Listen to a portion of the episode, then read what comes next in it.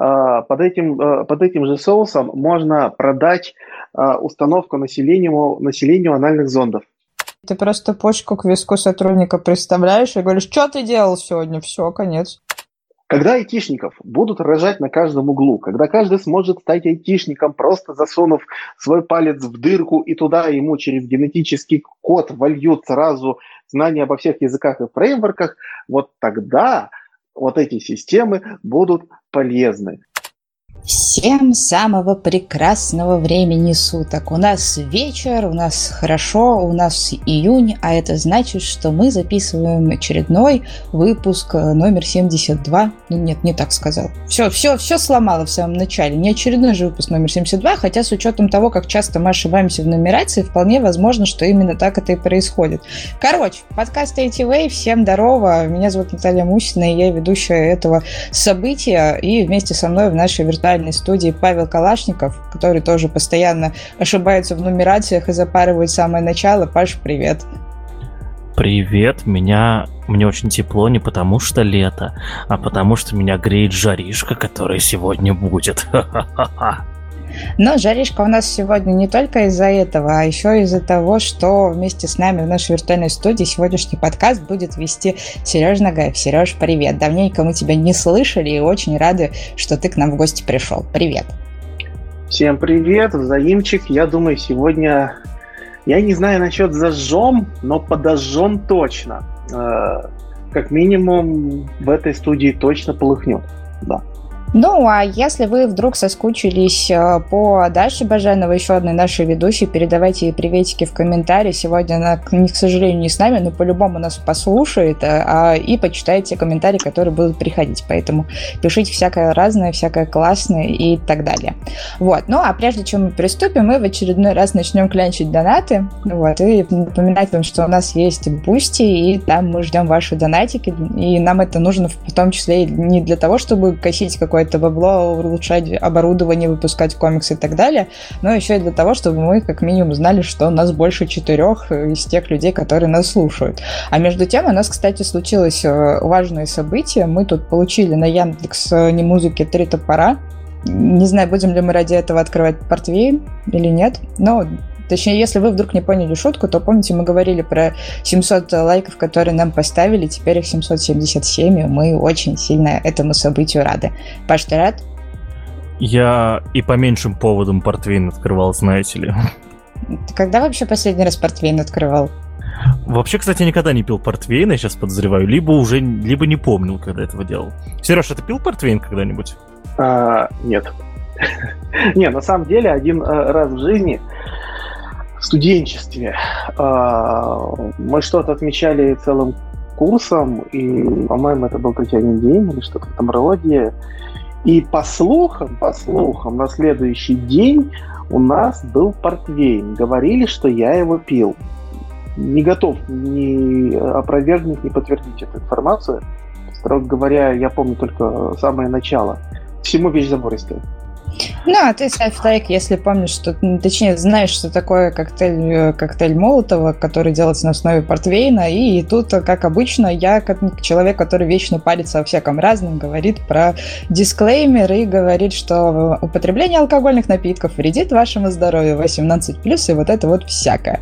Вот э, обычно всегда это делаю, да. Угу. И, и про коктейль Молотова, она вот такая, «Э, ставь лайк, если знаешь, как делать коктейль Молотова, да, и... Но алкоголь вредит вашему здоровью. Но, знаешь ли, знание не означает употребление, знаешь ли. Поэтому все, юридически мы защищены, можно еще иконку поставить. Простите, что-то я сегодня разошлась в самом начале. Вот, но и, собственно, для... Э, предлагаю закончить эту тему, перейти к важному, и прежде чем у нас тут будет полыхать и все такое, а говорим про всякую разную удаленку, либо не удаленку, либо то, с чем вы постоянно работаете на фоне, включаете ли вы музыку или нет, и если вдруг включаете, и вам необходимо сопровождение, которое будет помогать вам работать, напоминаем, что у нас есть Ася, и про нее, как обычно, традиционно рассказывает Паша. А, для тех, кто не знает, вот Сереж, допустим, наверное, не знал, а если знал, я очень рад, что он тоже знает. А, у нас мы запустили а, свой собственный стрим для работы, аналог Лафигел да, то той самой, которая э, постоянно что-то писала в блокнотик, у нее был котик, у нас тоже есть теперь своя девочка, которая постоянно программирует. Э, ссылку на нее вы можете найти в описании. Она не просто программирует, у нее еще бесконечно собирается докер-контейнер, вот, и буквально на этой неделе, если все будет отлично, мы обновим еще музыку, добавим туда новых треков. И, кстати, я заметил то, что там постоянно теперь тусуются люди. Да, раньше я, при...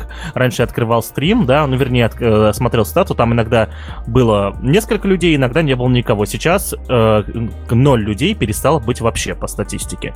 Вот, один, да хотя бы есть. Я считаю, что это прогресс, и мы скоро выкинем Лофи с Ютуба, потому что, ну, все.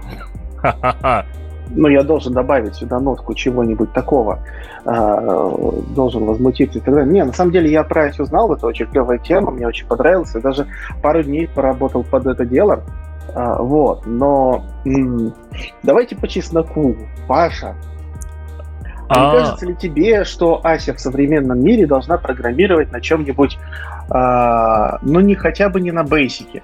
Она пишет код без отступов. Ты где такое видел? Ася пишет код без отступов, потому что э, очень мало людей ревьюет ее код, и мало людей смотрит стрим. Будет больше людей смотреть стрим, больше ревьюить код, и она начнет делать отступы. А потом будет писать тесты и так далее. Осталось только э, тесты вот на такие э, стримы придумать. Да. Ну окей, принимается. А вот на что точно никогда мы не придумают тест, это, так это на человеческую глупость. И сегодня мы с вами собрались и позвали Сережу, на самом деле, не просто так. Если вы не, если вы не помните, друзья, то Сергей у нас был уже минимум в двух выпусках. А, первый выпуск был это с той самой историей Рамблером и Инжинксом, а второй выпуск был на тему, что не всем нужно войти. И искать и, и что общего у двух предыдущих тем, это на то, насколько они холиварные и э, жопосжигательные, да. И э, самые догадливые уже поняли, что сегодня э, мы тоже будем жопу, жопу сжигать. Вернее, как, мы будем обсуждать нечто жопосжигательное, жопу уже под, подожгли всему Рунету и без нас. Хотя, кстати, у этой статьи, которую мы сейчас планируем обсуждать, а статья на Хабре, ссылка на нее вы можете найти в описании, который называется а, «Доверяй, но проверяй, когда слежка за сотрудниками просто необходима». Я считаю, что она собрала пока слишком мало просмотров, слишком мало дизлайков, вот. И обязательно, друзья, перейдите вот туда и поставьте свой, собственно, дизлайк этой потрясающей статье. Вот. А, в чем суть? Это статья, которую на Хабре написала компания Insider RF. Я, кстати, не изучал, что за компания. Сереж, Сереж, Наташа, вы посмотрели? Наташа, ты посмотрела? А, ну так, очень обзорно, не поняла вообще, чем они конкретно занимаются, там что-то с Битриксом связано. Вот. Э, и компания Insider RF написала статью о том, как они считают нужным следить за программистами, ну или, видимо, за всеми этими специалистами на рабочем месте. Вот. Э, сразу такой, наверное, дисклеймер от меня, э, что я даже в некоторых местах с этой статьей согласен. Да, вот, но ладно, не в некоторых, в одном. Я сейчас понимаю, что только в одном месте согласен. А, вот, э, потому что следить все-таки за сотрудниками надо в контексте э, того, в контексте производительности их труда. Если ты всех программистов отпустишь, делайте все, что хотите, никто ничего делать не будет, и никогда продукта не случится. И некие... И давайте не слежка. Слежка неправильное слово. Контроль. Да, вот контроль важен. А вот тот момент, когда контроль пере, э, переходит в слежку, вот сегодня мы как раз будем это решать. Итак, э, в статье описано несколько пунктов. Да? Давайте я, я пройдусь по пунктам, а эти пункты в статье называются ситуации. Ситуации связаны с тем, э, какие э, вещи, э, какие ситуации, да, какие ситуации э, могут происходить, если не следить за сотрудниками, по мнению компании Insider RF. Итак, ситуация номер один – Сотрудник сливает информацию конкурентам или ворует у компании. Вот. Э, и ну, что здесь значит? То, что э, человек берет данные, которые мне не принадлежат, да, мы все-таки, будучи программистами, имеем доступ к данным, вот, и э, можем их каким-то образом своровать, да, начиная я не буду перечислять, какие данные, это все-таки будет уже подсказкой, да, что, что можно воровать, но в любом случае воровать данные это плохо, это неправильно, и вот здесь компания Insider пытается э, предложить варианты, как же следить за тем, чтобы сотрудники не воровали. Вот. А, из э, того, что она видит, она, э, из того, что она действительно предлагает, она предлагает а, установить видео, видео слежку, да, видеокамеры во всех офисах и ввести постоянное, соответственно, наблюдение, наблюдение за тем, как э, программист да, в данном случае, э, что, что он делает. Более того, она еще предлагает поставить специальное ПО на компьютер этого самого программиста, чтобы делать скриншоты и, или, да, возможно, тоже записывать видео с монитора и э, таким образом защитив себя от того, что программист попытается украсть данные с помощью рабочего компьютера. Вот. В общем, ситуация, друзья. Ситуация номер один в этой статье. Мы э, с, э, записываем постоянно работника, который находится за компьютером, и записываем его экран или делаем регулярные скриншоты, чтобы он не украл данные. Ваши мнения. Давай начнем с Наташи. Но Наталья Вячеславовна не понимает, почему нельзя защищаться от этого юридически, потому что в любом случае сотрудник, э, а, который устраивается на работу, должен в той или иной степени нести определенную ответственность, и обычно всегда подписывается политика конфиденциальности, которая имеет место быть, и в случае, если сотрудник ее нарушает, будет ему бубо. Также бубо будет компании, которая инсайдер, становится инсайдером, да, потому что это, ну, если особенно это удается доказать, но ну, а третье, а, ведение постоянных скриншотов никак не уберегает компанию от того, что данные не умыкнут. Как минимум потому, что, на мой взгляд, самое важное, что всегда есть в бизнесах, это не код какой-то там и так далее. Хотя, конечно, код это тоже, да, но, как правило, обычно самое важное это идеи, а, развитие каких-то моментов очень важных, архитектурных и стратегических. И вот на это, на мой взгляд, вот это вот важнее. А это то, что не является вот таким вот носителем, это спокойно на словах передается. А, и как бы come on. Ну и плюс, да, постоянные скриншоты а, не уберегут. Вы серьезно думаете, что он будет домой с рабочего компа это все отправлять или еще что-то? Если он захочет это как-то скопировать, он это обязательно сделает ну, придумает какие-то другие варианты. По памяти на листочек, в конце концов, перепишет. Блин, ну, не знаю, на мой взгляд, это довольно-таки странная история. Сергей? Ну, я плюсану, но немножко в другом контексте. А, а, здесь Паша говорил о том, что, а, будучи программистами, мы получаем доступ к данным, которые нам не принадлежат. Я хочу развить немножко эту мысль. Дело в том, что, будучи программистами, мы, как правило, то есть доступ к данным, которые нам не принадлежат, мы, конечно, можем получить, да, но мы всегда в 100% случаев создаем данные, которые нам не принадлежат. Вот. А, мы пишем код, который принадлежит компаниям, на которых мы работаем. Или мы пишем код, который принадлежит заказчикам, на которых мы работаем. Вот. И по факту программист по своей природе, здесь действительно фокус именно в первую очередь э, на программиста, потому что все-таки это айтишный ресурс, это айтишная компания, и разместила на это эту статью в хабах управления персоналом и IT-компаний. Вот, поэтому предполагается, что речь идет об айтишниках. Вот, поэтому айтишник, программист, неважно, там, администратор, там, DevOps, он по своей природе э, полностью э, завязан на данные, которые ему не принадлежат. Он их создает в той или иной, в той или иной форме. И если человек захочет эти данные куда-то утащить, он их утащит как минимум в своей голове, потому что ничто не мешает человеку, который, например, захотел э, таким образом там, какой-то алгоритм утащить или просто программный код, прийти домой с работы, э, где за ним следили в, в режиме, там, не знаю, там 24 на 7 э, с камерами, скриншотами, и переписать этот код дома даже если, не знаю, он голый на работу заходит и голый на работу выходит. Кстати, насколько я знаю, чуть ли не такой режим на некоторых оборонных предприятиях э, существует. Вот, но, блин, а, а, а в голове данные остаются. Вот, поэтому, так или иначе, э, здесь просто борьба с какими-то непонятными ветряными мельницами. И бороться с проблемой возможных сливов нужно через э, совсем другие механизмы. Вот. Я не буду сразу все карты раскрывать, может быть, что-то еще Паша добавит.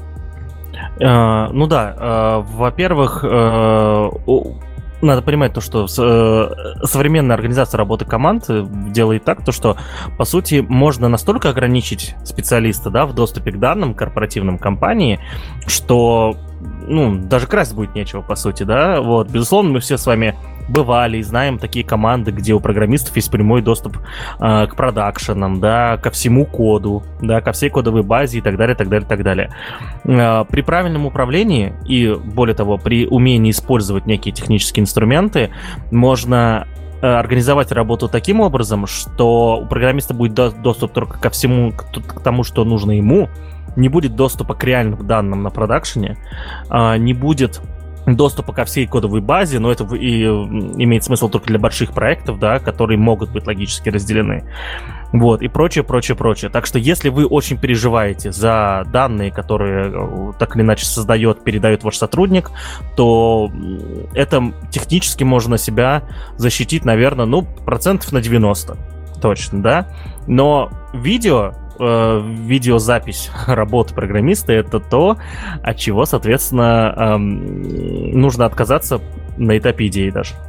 А еще знаешь, что забавно, что если вот этот ваш, вот эту вот вашу базу видео э, взломают, Прикинь, как забавно будет. Это же явно не история, что типа это на бобины записывается и хранится где-то локально, и то и было бы забавно. Это же по-любому какое-то облако, либо еще что-то. И вот представляешь, если вдруг чуваки, которые являются конкурентами, заказывают себе хакеров, взламывают эту всю историю, а, и в итоге что они получают? Полный доступ к библиотеке видео, где вот и до показывается весь процесс. Та-дам!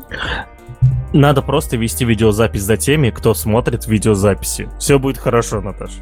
Ведите ну, видеозапись за хакерами, которые будут это взламывать. Вот тогда точно будет доказуха.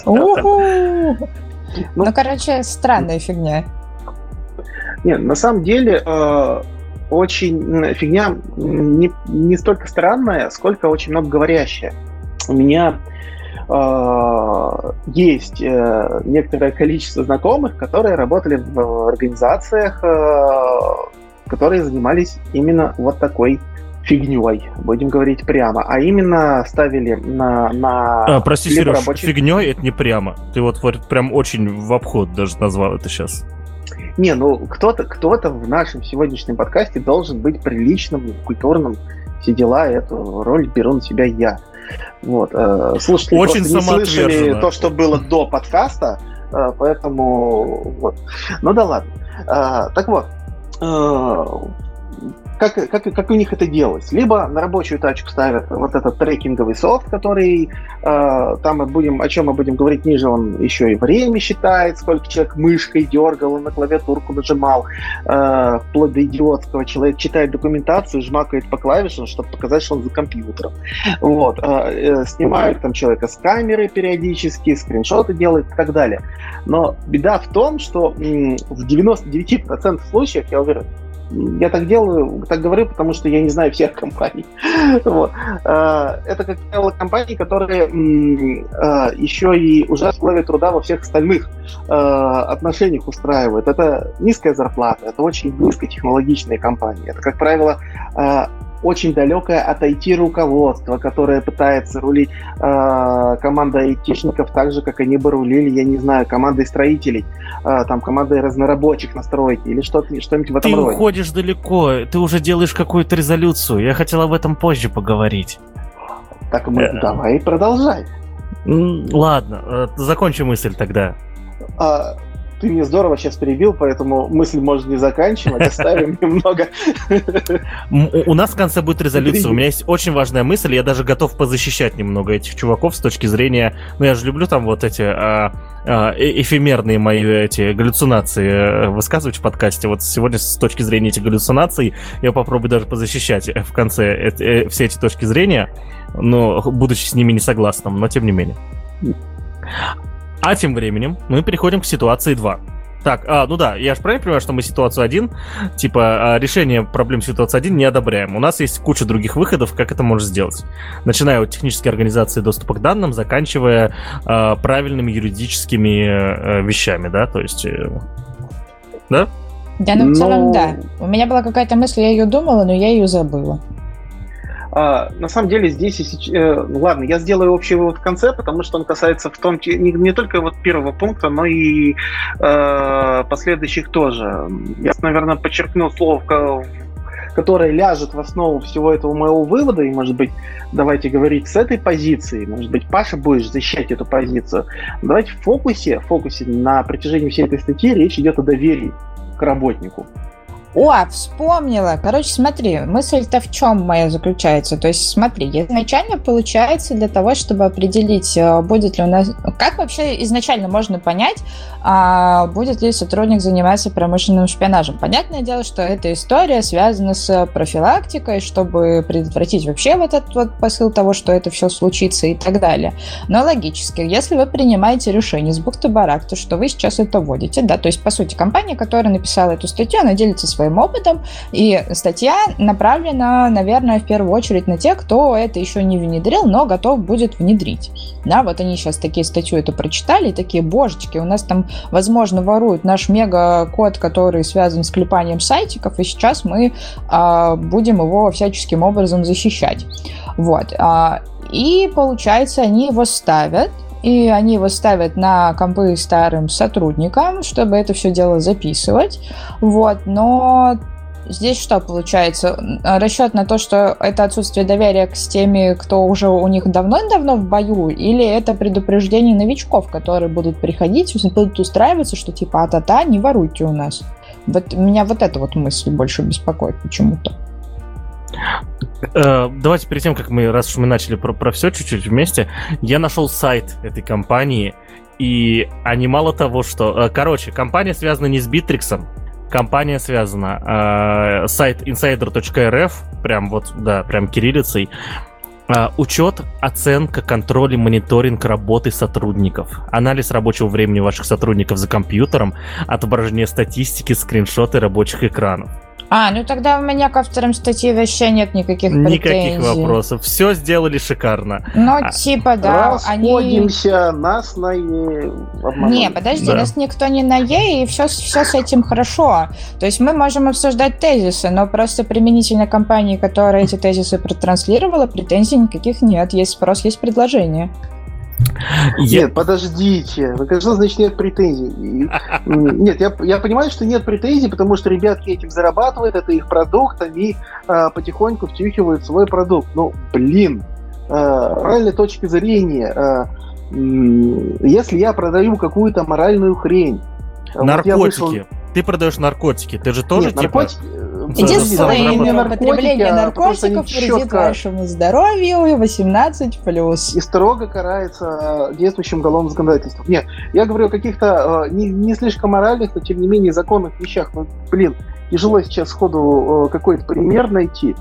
Э, допустим, не знаю, придумал вот я вот такую формально законную или ходящую по грани законности, но, мораль, но тем не менее моральную питу. Вот. И чё, то, что я начинаю писать такие какая-то классная фича, и всем ее толкать, э, что, ко мне нет сразу претензий никаких? Ну ты ж не толкаешь претензию к чувакам, которые баннерные сети э, разрабатывают. Хотя там тоже всякой хрени полно.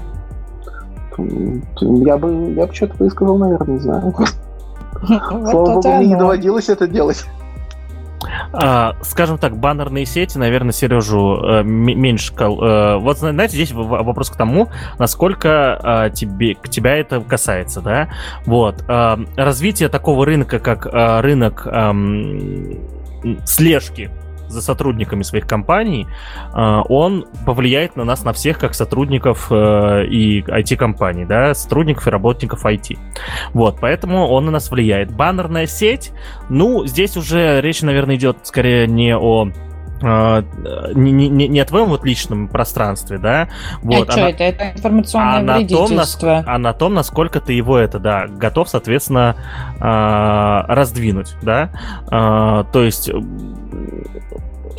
понимая то, что баннерные сети, мне кажется, никому ничего плохого не принесли, кроме э, наличия рекламы, которая, кстати, отлично блокируется на большинстве сервисов. В некоторых отблоком, в некоторых сервисах э, подписка на эти сервисы, да. Вот. Или что, или что-то баннерные сети плохое все-таки делают человеку. Конечно, куча вот этих всяких дурацких кликбейтных статей про то, что чайный гриб помогает от рака и так далее. На основе Но... Ну. которых люди, некоторые люди, которые не умеют проверять информацию, в итоге начинают очень сильно этому верить, и получается всякое разное. Баженовой тут нет, мы не можем знать, чайный гриб помогает от рака или нет. Но, Тебя и только вот это сейчас иначе... стало волновать или что? Понимаешь, что люди, например, вместо прививки идут и пьют эти чайные грибы, потому что они также помогают от коронавируса. Стопудово такие люди есть. А еще там есть всякие вот эти вот штуки про Ванга предсказала и так далее. Но... Что блин, нужно вкладываться ладно. в биткоины. Ну... Нет, Ванга предсказала, что нужно покупать наши акции. Срочно покупайте. Ванга сказала, что нужно донатить ITV подкасту. Yeah. Ну, погодите, здесь же раз, разные вещи, понимаете? Сейчас, вот, давайте, я сейчас попытаюсь защитить баннерную сеть. А, я, она вот меня ни разу не ломала, потому что я не тупой, я не кликаю ссылки о том, что Якубович инопланетянин. Вот. Э, а здесь ты как бы работник компании, ты, более того, это наезд на интеллигентную аудиторию, да, то есть чувствуете разницу, да, то есть здесь уже... Э, то есть вы, вы поняли мою мысль, да? Тут, тут ты сам, можешь привести к тому, что э, что с тобой сделают. А давай парирую. Если ты не тупой руководитель, который ответственно относится к своему бизнесу и понимает важность корпоративной культуры и атмосферы внутри коллектива, в том числе и каких-либо неудобств, которые могут быть э, у сотрудников э, фатальными и критичными, ты тоже, по идее, на это не поведешься, ровно как и ты не ведешься на баннерные рекламы всякие. Ну, Ладно, ладно, хорошо. Паша про то, что здесь наших бьют, а баннерные, баннерные сети это все не про нас, на оперный театр. Баннерные, баннерные сети это про наших родителей очень часто. Которые, То есть пусть бьют наших родителей? Ну да, Паша что-нибудь парирует. Вот э, э, слушатели, естественно, не в курсе, но Паша сейчас вышел из чата, потом, видимо, покурил, подумал, и вот только что вернулся. Сейчас может что-то ответить это... О, да, я за секундочку выкурил эту сигарету и, к сожалению, не услышал вопрос. И, кажется, я не хочу на него отвечать, потому что я услышал... Э, я, я, я с Наташей знаком много лет и дружу много лет, я слышал эту интонацию, вот, и после таких вопросов от Наташи я обычно отвечаю какую-нибудь херню. Вот, так что давайте не буду. Мы возвращаемся к теме. Вот. А, мне больше всего понравилось на этом сайте что? На сайте компании Insider. Вот. А, мало того, что суть бизнеса это типа, вы знаете, вот они сами себя закапывают в IT-сообществе, в нашем дружном, милом, а, няшном. Так у них внизу есть список клиентов. Типа, и здесь вот прям перечисления с названиями компаний. Ну вот тут Анастасия Самойлова некоторые не стала писать, из какой она компании, это очень хорошо. А вот точно куда не нужно идти, это в компанию ООО ООО Матрасыч, а, ООО 74 Light и ООО Argo DS. Вот, э, то есть она мало того, что себя утопила, так еще и своих клиентов топит. Гениально, гениально. Дай ссылку, а, дай ссылку. Ну, на самом деле интересно. Ага, я, тебе сейчас, я, тебе, я тебе сейчас отправил ссылку в Телеграме. Его знаешь, э, доменной зоне .rf лет 10 уже, а до сих пор нормально они не копируются в какие-то кракозябры. Ну, не в кракозябры, в набор символов непонятных. Капец, что починить не могут до сих пор. Позорники. Ладно, э, мы переходим к следующей ситуации. Мы переходим к следующей ситуации. Ситуация номер два а, от которой нам предлагает защититься, судя по всему, компания Insider RF, RF э, предлагает свои услуги. А, кстати, возможно, я... Знаете, у меня еще есть два варианта. Я все еще верю, что это статья... Ладно, уже эта статья точно не троллинг, но, возможно, эта статья, знаете, а, она... Может, эта статья а, была написана не Insider RF, а кем-то другим, и, соответственно, а, сделана с той целью, чтобы утопить Потому что если вы зайдете на Хабре в аккаунт компании Insider RF, то вы увидите то, что они запрувлены были 1 июня. 1 июня выкатили две статьи, обе, которые в минусе, одна из тех, которые мы смотрим, и 1 же июня отправились, опять же, э, в небытие, так как их э, заминусили. Выглядит так, как будто кто-то захотел насолить. Так это же корпоративный аккаунт, за него денежку платит Хабр. А как, ты понял, а как ты понял, что он корпоративный? Ну, там а, верифицированный блок, типа, идет. Во-первых, а во-вторых, э, ты... Хотя нет, почему это корпоративный? Это вообще статья из песочницы. Здесь э, как будто вообще левый человек написал какую-то статью. Вот-вот. Деле... Притом, э, притом, смотрите, э, в описании компании разработчик готовых решений для Bittrex. Кажется, Знаешь, это... что смешно? Очень, знаешь, что смешно, что если мы перейдем в аккаунт а, и посмотрим у ребят, какие они публикации разместили, у них, по сути, кроме этой инфы про слежку, следующая статья который... А, нет, подожди, да, следующая статья, которую они выложили буквально через 20 минут, это статья про то, как вовремя распознать выгорание сотрудника, и я вижу в этом какую-то некую иронию. Да-да-да, а автор статьи, сотрудник компании, за 20 минут статьи на Хабре выгорел, короче, и... И все. Ой, там же это очень забавная картинка, особенно после этого, что они типа а, в Гугле как будто бы вбивают, а, ну, короче, картинка мем, ну, не мем, это просто какая-то иллюстрация, вот, и там типа в поиске Гугла вбивают типа как поехать на, и а, поисковая история типа выдает как поехать на работу, а не кукухой. От этого мне становится еще более иронично от того, что они дальше делают ой, здесь можно их обелить. Это все, все эти темы для того, чтобы не дать хорошим сотрудникам переработать и выгореть. Надо с- срочно следить, чтобы никто не вырабатывал больше 10 норм в сутки, да. А, на камеру. А вообще, это, у меня тут есть это а, а, осуждение, потому что нельзя использовать два мема про Наташу в одной статье буквально одну за другой. Это очень плохо так делать. Я, кстати, второй мем про Наташу. Э, это мемчик или они его сами придумали? Не знаю, мне кажется, сами придумали.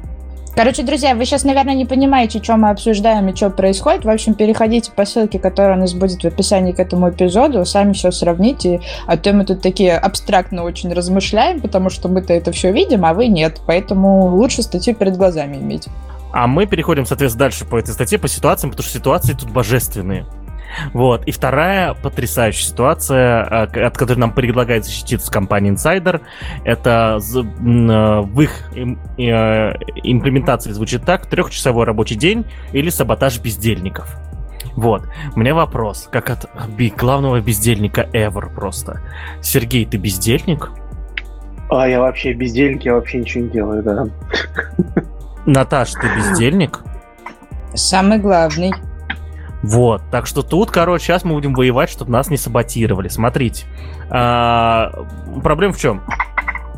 Сергей, ты не замьютился. Да, ты, ты, ты, или ты что сказать хотел? Ты просто там это, что-то там начал делать? Я тебя такой заскнул, ты не замьютился, я говорю, да. Не, ну знаешь, это, это, это такой классный момент, когда у тебя, тебе в голову выстреливает мысль, ты снимаешь мьют, набираешь в легкий воздух, и тебе говорят, ты не замьючен. Да, вообще ты не замьючен тут. Я что-то хотел умное сказать, но продолжай, чего уж там. Простите, простите. Эм, э, у нас тут тоже, знаете, такой себе коллектив. Вот. Эм, так вот, Э, проблема, которая описывает, соответственно, э, компания Insider в этой ситуации, это то, что бездельники э, работают очень мало, да, вместо 8 часов положенных, а в случае с компанией Insider, видимо, 25, они работают мало, эти бездельники, да, и ждут либо волшебного пенделя, либо вообще считают, что работать им не надо. Вот, и что они предлагают? предлагают, соответственно, следить за именно производительностью и за тем, чтобы сотрудник работал всегда. А вот, кстати, как они предлагают решать эту проблему, я так не понял. Тут что-то про карьерный рост, бла-бла-бла. А где слежка, контроль этого производительности? Не-не, ни о какой производительности речь не, дол- не идет. Здесь конкретный инструмент, который отслеживает, чтобы ты четенько страдал 8 часов в день. А, что ты за эти 8 часов сделал, инструментов пока не предусмотрено. Э, видимо, автоматизированных. Тут, тут главное, чтобы у какого-нибудь менеджера высветилась метрика, что ты утилизировал 100% времени э, и весь всяческий софт это дело отследил. Это, это, э, это кейс про страдания, а не про результативность. Хотя я всегда считал, что деньги на рынке приносят результаты работы, а не мучения сотрудников. Ну, зависит от того, какая работа. Если суть работы мучить э, людей, то сотрудники должны страдать.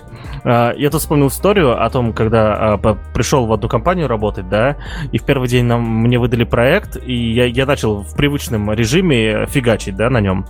Вот. Э, фигачил, фигачил, за два дня там сделал кучу всего просто. Ну, проект был легенький, а я там ну, вы знаете, дважды сеньор во всех технологиях, вот это все, короче. Я там фигачу что-то вообще там, ну, просто вот иду вперед, ни, никого не замечаю. Мне в конце, в конце второго дня один а, человек, который отвечал за этот проект, а, сказал, ну ты это, ты помедленнее, а то ты что-то все задачки сделал, как будто на спринт уже. Вот, в общем, очень странно было. Странно. А, я тут, пожалуй, органичненько очень вклиню новость, которую тоже хотелось бы сегодня обсудить, потому что она очень похожа по теме, но мы не совсем понимаем порядок нашей сегодняшней беседы, поэтому вклиню сейчас. Короче, 26 а, мая ребятки из GitHub выложили свой такой вот очень интересный труд, а, который называется Good Day Project. Это история про то, что GitHub провели такую комплексную оценку влияния отвлекающих факторов на удаленную работу программистов, ну и вообще, в принципе, про то, как э, программисты работают и так далее. Они там взяли не очень большую фокус-группу, но, в принципе, этого достаточно для того, чтобы сделать определенные какие-то выводы. Они там в течение четырех недель фиксировали там всякие разные проблемы, которые связаны с их продуктивностью и удовлетворенностью работы. Это как раз очень сильно коррелирует с нашей сегодняшней темой, потому что вот мы с вами обсуждаем контроль, и вот мы обсуждаем всякие э, штуки про саботаж бездельников там и так далее, да, и есть одна штука, которую очень сложно технически отслеживать-то в целом. А, и, в общем, расшифровка ребят на том же самом Хадмере, которые переводили и структурировали вот эту вот новость про то, что GitHub это все сделали, а, звучит следующим образом. А, итог исследования. Если компания хочет сделать продуктивным рабочий день программиста, то не нужно прерывать его текущую работу новыми задачами, отвлекающими факторами, бла-бла-бла-бла-бла, и и поощрять моменты саморефлексии. Вот логический вопрос. Если ты не стучишь по клавиатуре и все такое, и оставляешь себе право на то, чтобы ты просто откинулся за креслицем и начал думать над тем, правильно ты все сделал там и так далее, как у тебя там вообще структурируются нормальные задачи, все ли ты успеваешь там и так далее, а вот как это можно вот техническими штуками фиксировать? Таймер ставить, что типа тра-та-та, я сейчас саморефлексирую, а продуктивно ли саморефлексировать в рамках этих 8 часов? А учитывается ли вообще в принципе какие-то фокус-факторы и так далее. Вот, вот, короче, вопрос у меня такой вот возникает. Ну что, берешь э, э, таймер какой-нибудь для помодора, делаешь ему какие-то упорты настройки, вот, и ты типа продуктивный. Mm, нет. Ну, не знаю. У меня был кейс, например, э, нужно было э, придумать, как организовать один здоровый кусок бизнес-логики, а, мы... Прости. Что? Один здоровый кусок э, бизнес-логики. Ну да. Не, ну как, я не могу, не нарушая NDA, рассказать вот это все. Вот.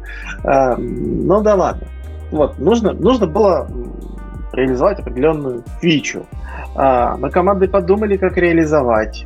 Э, сходу набросали 3-4 э, очень говнокодерских решения, которые, естественно, никому не понравились. И некоторые решения, которые, в принципе, осталось как э, конечное и живет, работает по сей день, крутится где-то в продакшене, мне пришло, пока я спал. Я во сне понял, что я сплю, и, и что я могу над этим подумать. Я над этим подумал, я проснулся, срочно записал. Вот. Э, оцените мою продуктивность в этот момент. Ты время залогировал, надеюсь? Время сна?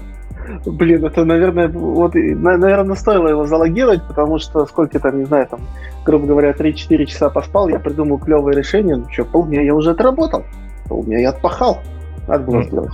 Ну все, ну все, так и надо.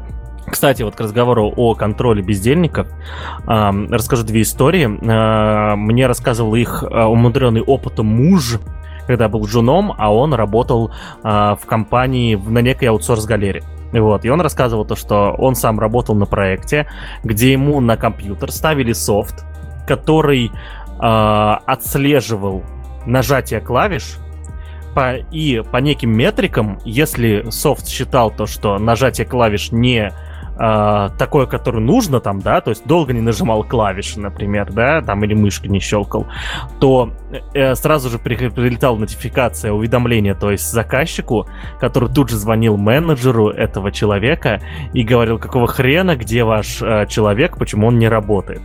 Э, это true story. Более того, э, с этим менеджером я тоже знаком, мне подтвердили. Э, Еще вторая история, эм, которую он мне рассказал, о том, что бывали ситуации, когда, соответственно, они работали тоже с другими заказчиками, которые требовали ставить другой софт на компьютер. Задача софта была простая. Он периодически он получал доступ к веб-камере ноутбука или просто к веб-камере подключенный, и периодически мог сам включать эту веб-камеру, и чтобы некий контролер посмотрел, а сидит ли за компьютером сотрудник, и работает ли он. Вот, и, возможно, даже экран еще видел при этом. В общем, эм, да, вот. И, видимо, компания Insider очень рада таким решениям. Ну, ты сейчас э, никакой страшной Америки тут не открыл. еще довольно давно, не знаю сколько уже, лет пять назад, я работал как фрилансер на Upwork, и там, чтобы работать по time and material, по условиям платформы, ты ставишь себе вот такой трекер, вроде как uh, там, я не помню, вроде как заказчик может сказать, что мне не нужны эти трекеры, я буду верить, но мне такие не попадались, и, по-моему, никому не попадались. И вот этот трекер периодически щелкает твой экран, uh, периодически у тебя всплывает нотификашка, типа, внимание, я сейчас сфоткаю тебя с камеры, вот, но это чтобы ты палец из носа успел высунуть. А, и тебя периодически фоткает, и помимо того результата работы, который а, ты сдаешь заказчику, а, заказчик еще имеет архивчик вот с этими скриншотами и фотографиями. И да, это постоянная беда с тем, что заказчик говорит, ой, блин, вот у тебя на 30 скриншотах в этот день документация, я тебе плачу не за то, чтобы ты документацию читал вот, вот как, такой жесткий побочный эффект. И да, Upwork это огромная платформа, которая, в принципе, уже, можно сказать, носит международный характер. Там не только, не только американский рынок, это европейский рынок. И вообще, в принципе, по всему миру можно и заказчиков, и исполнителей. И, насколько я знаю, они вроде бы до сих пор это практикуют. Я давненько там не был. Вот. Но проблема начинается таких систем э, в том, еще дополнительно, это не только то, что за тобой следят и так далее, а то, что тебе начи- э, э, ты начинаешь оправдываться, или возникает ситуация, из которых ты вынужден оправдываться, что у тебя на экране не то, что ожидал бы заказчик видеть. Вот. А, а мы прекрасно знаем, что за пустой IDE, там, за пустым каким-то файлом или там, э, там каким-то шаблоном какого-нибудь класса можно и 2, и 3 часа просидеть э, абсолютно пыряя в пустоту, а потом за 15 минут написать. Более того, у тебя в конкретный момент может на экране происходить другое. Тебе могли щелкнуть экран в момент, когда ты просто переключался между окнами, допустим. Вот. И заказчик увидит у тебя полупустой файл, а у тебя в соседнем окне там 30 тысяч строк уже написано. Ну, как пример, почему нет. Э, но обычно проблемы не именно в том, что где-то кто-то пустой файл.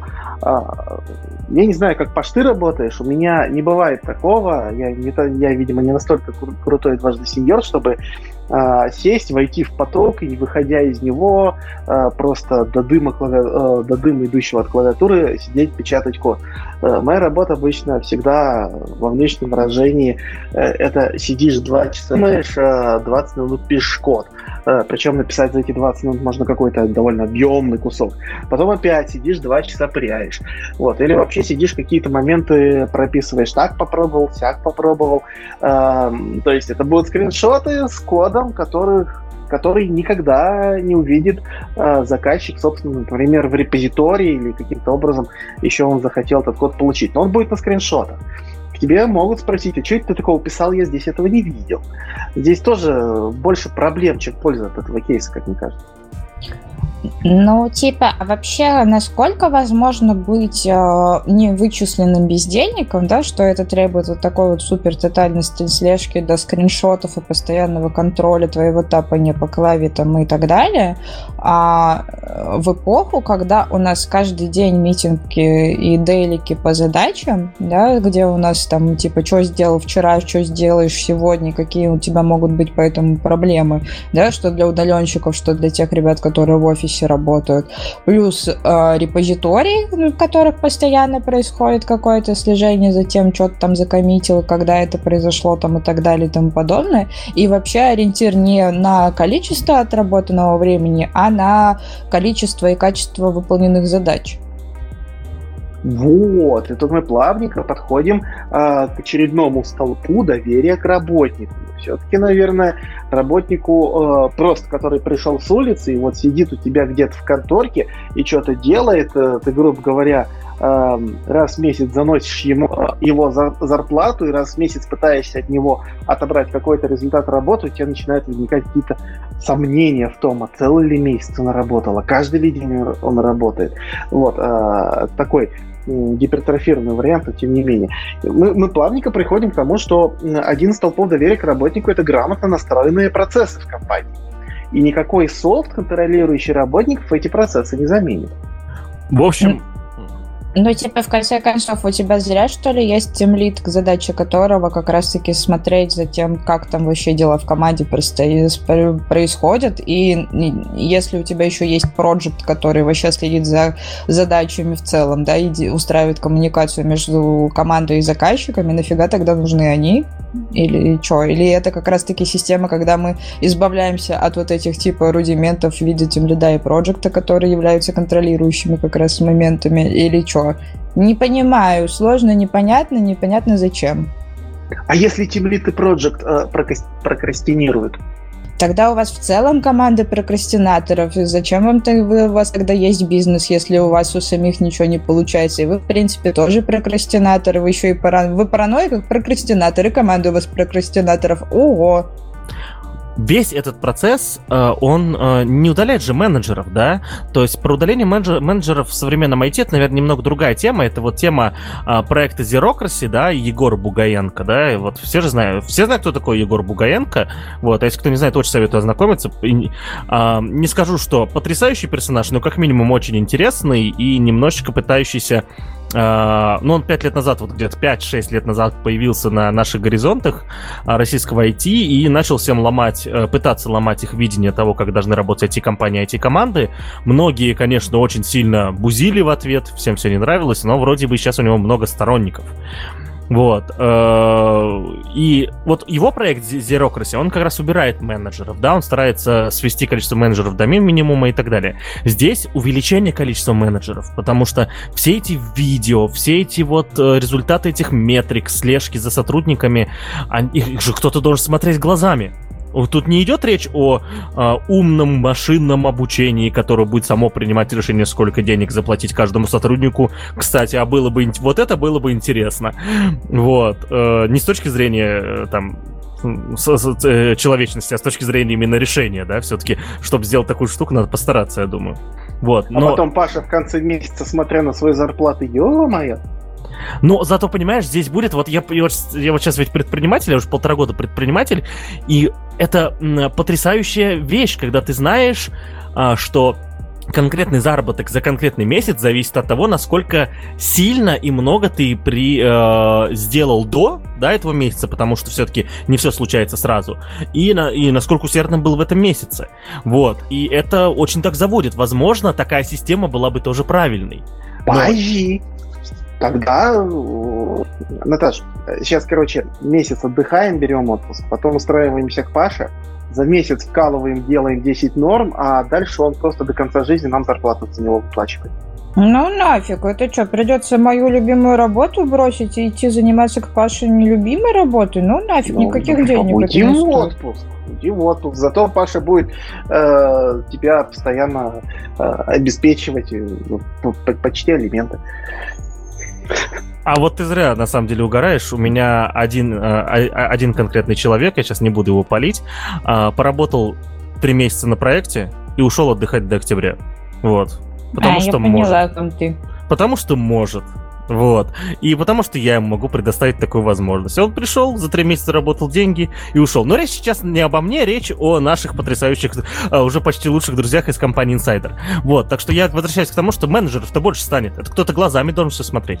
Ну, именно, плати зарплату этим менеджерам. Во-первых, этих менеджеров еще надо где-то нанять, то есть повышенная нагрузка на HR, возможно, нанять дополнительных HR, потом этих менеджеров нанять, потом платить им зарплату, потом э, платить деньги инсайдеру, потом платить отдельные деньги за сервера, потому что всю эту фигню надо где-то как-то хранить, надо где-то каталогизировать, сколько-то времени это должно храниться, а потом удаляться. Дополнительная нагрузка на админов, отдельного админа на всю эту фигню.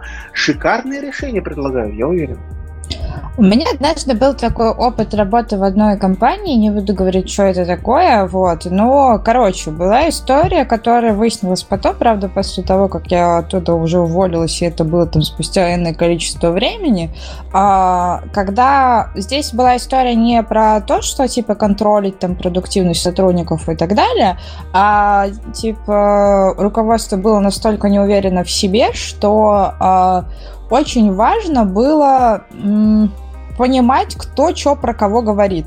Вот, да, потому что там как раз в одном из пунктов вот нашей статьи прекрасной в кум э, есть инфа про личную жизнь сотрудников, там, типа, смотреть переписки и так далее, что, типа, э, вмешательство подрывает авторитет компании и все такое. Но на самом деле не особо сильно-то это, может быть, кого-то в жизни-то и волнует. Вот. Только там никакой софт не устанавливался никому на компы, и это одна из причин, почему про это никто не знал, да, что вот такая вот, такого вот рода слежка из разряда того, что, типа, послушать, кто что делает и так далее а, проводится, а в том, что был конкретный сотрудник, у которого якобы были одни функции, но основная его задача была следить за тем, что же вокруг вообще происходит, кто куда ушел, насколько там и так далее, кто как часто выходит на перекуры, кто про кого что говорит и так далее. Вот, и этот прекрасный сотрудник все отдельно в excel табличку там себе записывал и передавал вот эту вот инфу. Вот, а сотрудник был крайне в доверительных отношениях с этим самым руководством, и поэтому, естественно, все сразу очень сильно виделось. Но это как потом оказалось, оказалось, благо я об этом не знала вперед, пока там работала. Вот, поэтому, как бы, может, и софт тогда не особо сильно нужно устанавливать на такие случаи. Все мерзопакостнее, мерзопакостнее. Ну, вообще, по-моему, когда мы сейчас ты... договоримся? Но просто когда ты вообще, в принципе, приходишь к теме именно вот такого плана контроля, на мой взгляд, когда у тебя а, все доходит до того, что ты вмешиваешься в личное, пусть даже рабочее пространство сотрудника, это в целом мерзопакостно.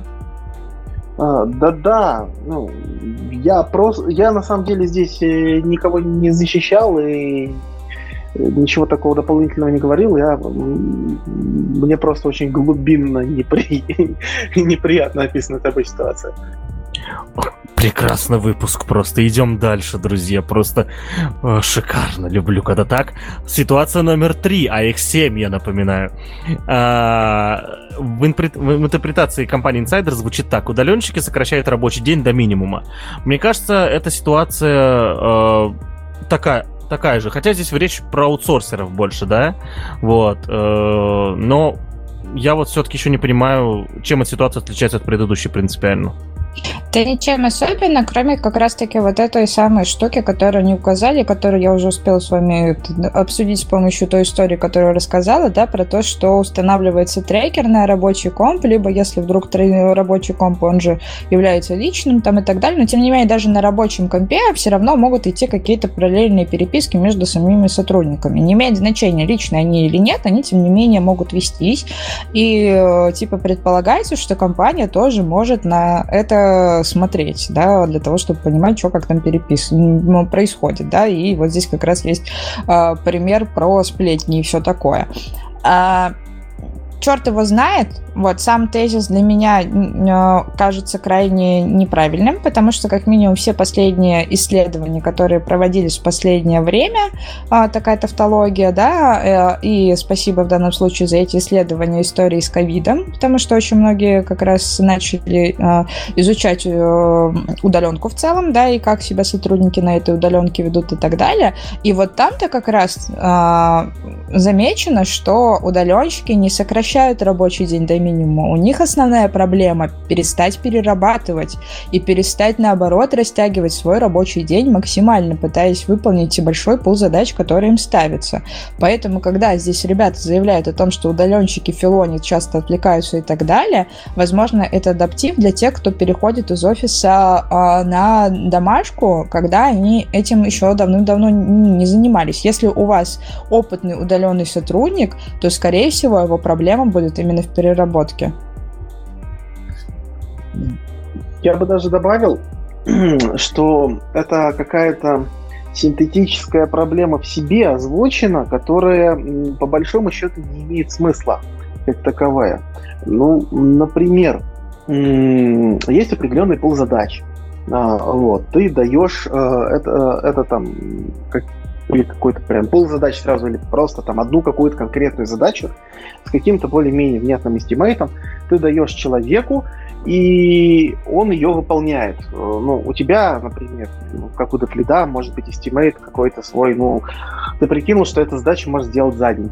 Э, и ты э, пришел к тебе менеджер, спросил оценку, ты говоришь, оценка примерно день, значит, менеджер там сходил к каким-то продуктам или к клиенту или кому-нибудь еще, всех все устроило, uh, задача спускается непосредственно разработчику, разработчик ее за этот самый день делает, а, и э, эта вещь укатывается в продакшн, э, запускается, деньги за нее приходят, в этой схеме все довольны. Uh, то есть, по сути, разработчику был, пришла задача, которую он выполнил uh, в те сроки, которые установили. А, при этом компания получила деньги, а, всех изначально вот эта оценка устроила, компания за это получила деньги, разработчик, соответственно, получил деньги за этот рабочий день.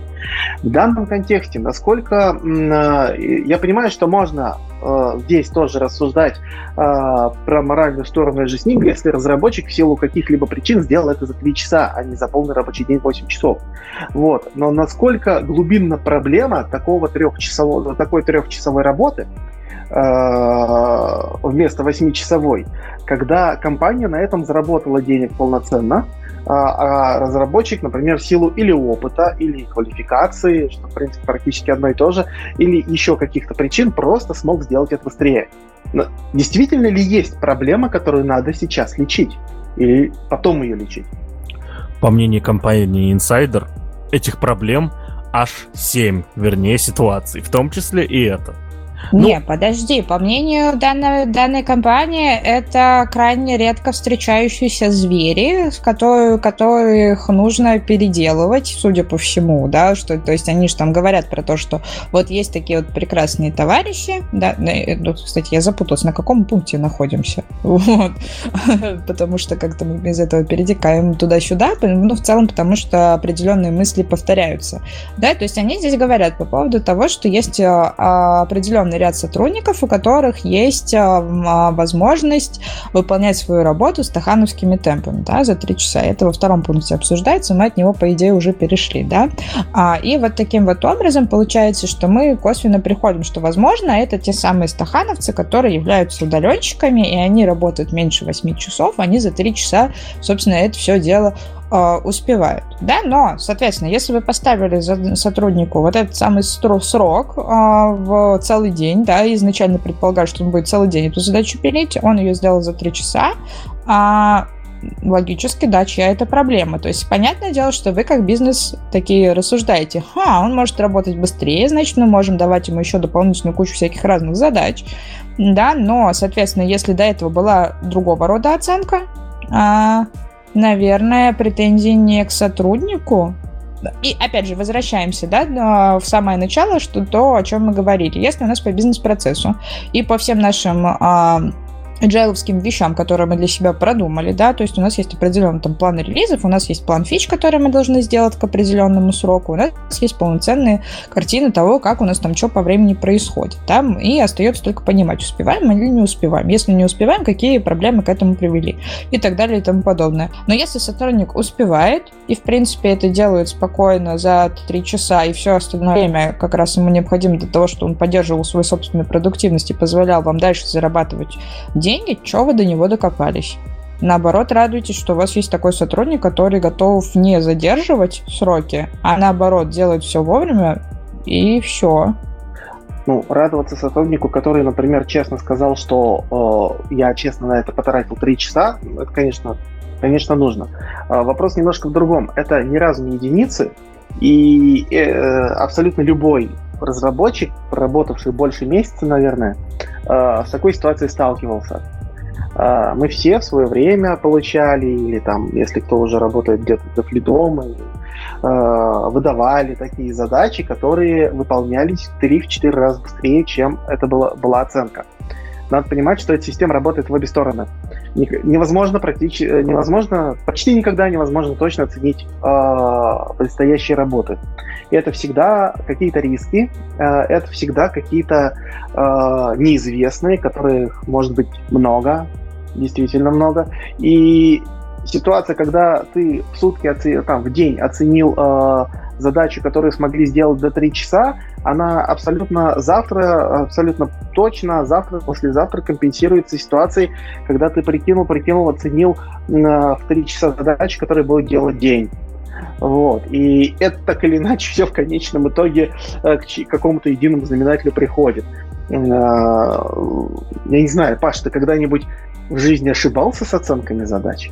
А, э, в жизни или сегодня? Я вот... Э. Ну, то, что сегодня мы вылезли из оценки по времени, это уже понятно. Ну, конечно, ошибался. Всегда же надо понимать то, что а, когда ты делаешь оценку задачи, ты, э, во-первых, присутствуют ошибки именно в оценках задач, да. Во-вторых, э, ошибка задачи в обратную сторону, когда ты оценил слишком намного, она получилась быстро, это тоже ошибка, да. Хоть и приятная, но тем не менее э, было запланировано другое, да, то есть и команда работает не по плану. Вот. Э, так что оценки разные, ошибки разные бывают, это безусловно так. Вот. Э, в общем, у меня здесь, наверное, это э, главный момент, связанный с тем, что, ну, я вот просто эту статью сейчас дальше читаю и все еще не понимаю, я пытаюсь как-то построить, знаете, адвокат строит линию защиты, да, я в конце обещал их позащищать немного, вот что-то у меня, короче, я вдумчиво читаю все, у меня валится пока линия защиты. Поэтому предлагаю переходить дальше, да, или у нас есть еще комментарии по удаленщикам. Достал эту удаленку и правда, да, давайте переходить дальше. Ситуация номер четыре. А, уволенные работники с неутоленной жаждой мести. а, я все еще не понимаю, чем эта ситуация отличается принципиально от ситуации 1. Да, потому что единственное, что ты можешь действительно э, сделать э, хренового своим э, работодателям, э, уходя, ты можешь э, украсть их данные, что-то там накосячить и так далее, и так далее. Вот. И э, как это принципиальное решение этой проблемы отличается. В общем, а, я вот читаю эту уже четвертую ситуацию и дальше немножечко прошел и понимаю то, что а, ребята просто... У них одна фича, у них три фичи, ладно, и они, короче, придумали ситуации, которые решают они, но такое себе не, подожди. То есть здесь вот они как раз а, в конце-то дают определенную логическую историю. В принципе, возможно, это даже был бы какой-то такой э, интересный кейс по применению, да, то, что типа у тебя нет ни к чему доступа, у тебя нет доступа ни к репам там, и так далее, но дела надо сдать там и все такое. Вот, и вот здесь вот они как раз этот процесс используют. Это одна история, да, а, да, по идее доступ блокируется, никакой комтайну он все равно не перед передаст. Вот. Но начинают они совершенно с другого. И тезис, который они, которым они заглавили ситуацию 4, это как раз э, работники с жаждой мести. Да? То есть они закончили на позитиве, а на самом-то деле речь-то про другое совершенно, да, что есть у них определенные вот такие вот вредители и так далее, которые готовы будут э, э, вот, про то, что, типа, не все увольняются по собственному желанию, не все согласны со своим увольнением, да, что, типа, та-та-та, а, вредительство и все такое. Как правило, если вы увольняете сотрудника по статье, он практически сразу должен перед, закончить работу, и вы с ним никакие дальше доработки не проводите. Это так обычно всегда и работает. А, если мы говорим про человеков, которых нам необходимо уволить по статье, потому что, потому что по собственному желанию, там, из-за того, что не сложилось, там, допустим, обстоятельства в коллективе там, и так далее, а, э, в общем, нам их нужно уволить по статье, а, а по собственному они не пишут. А это другая ситуация. И вот здесь вот, на мой взгляд, как раз-таки про неутоленную жажду мести, это как раз про тех, кто по статье уходит, и вот за ними, типа, нужна какая-то определенная слежка, а, для того, чтобы их в этом на самом-то деле уличить. То есть, короче, ребята придумали заголовок, они его выдали, они выдали затравочку. В принципе, чувак, который а, в данной ситуации находится и которому нужно чуваков уволить по статье, на самом деле нативно все поняли. Для, для тех, кто читает, кто находится с позиции сотрудника, они это все завуалировали, типа сделали позитив. Но по факту, на самом деле, тезис не про это. Ну, просто э, решение этой ситуации у меня есть только одно. И здесь вообще другого выхода быть не может. Это просто... Э, вот то, что они предлагают, это неадекватно. Ты говоришь такой... Э, ты увольняешь человека по статье, и он продолжает работать в твоей, типа, инфраструктуре, экосистеме, давайте так назовем. Вот. Нет, ты должен... Да, ему надо по закону отработать две недели. Если ты, если ты увольняешь его по статье, значит, он уже не годен, он тебе пользы не приносит. Не-не-не, подожди, здесь история скорее про то, что сотрудник еще не согласен увольняться по собственному желанию, а уволить его по статье не за что. И нужно найти ситуации, когда он будет по статье уволен.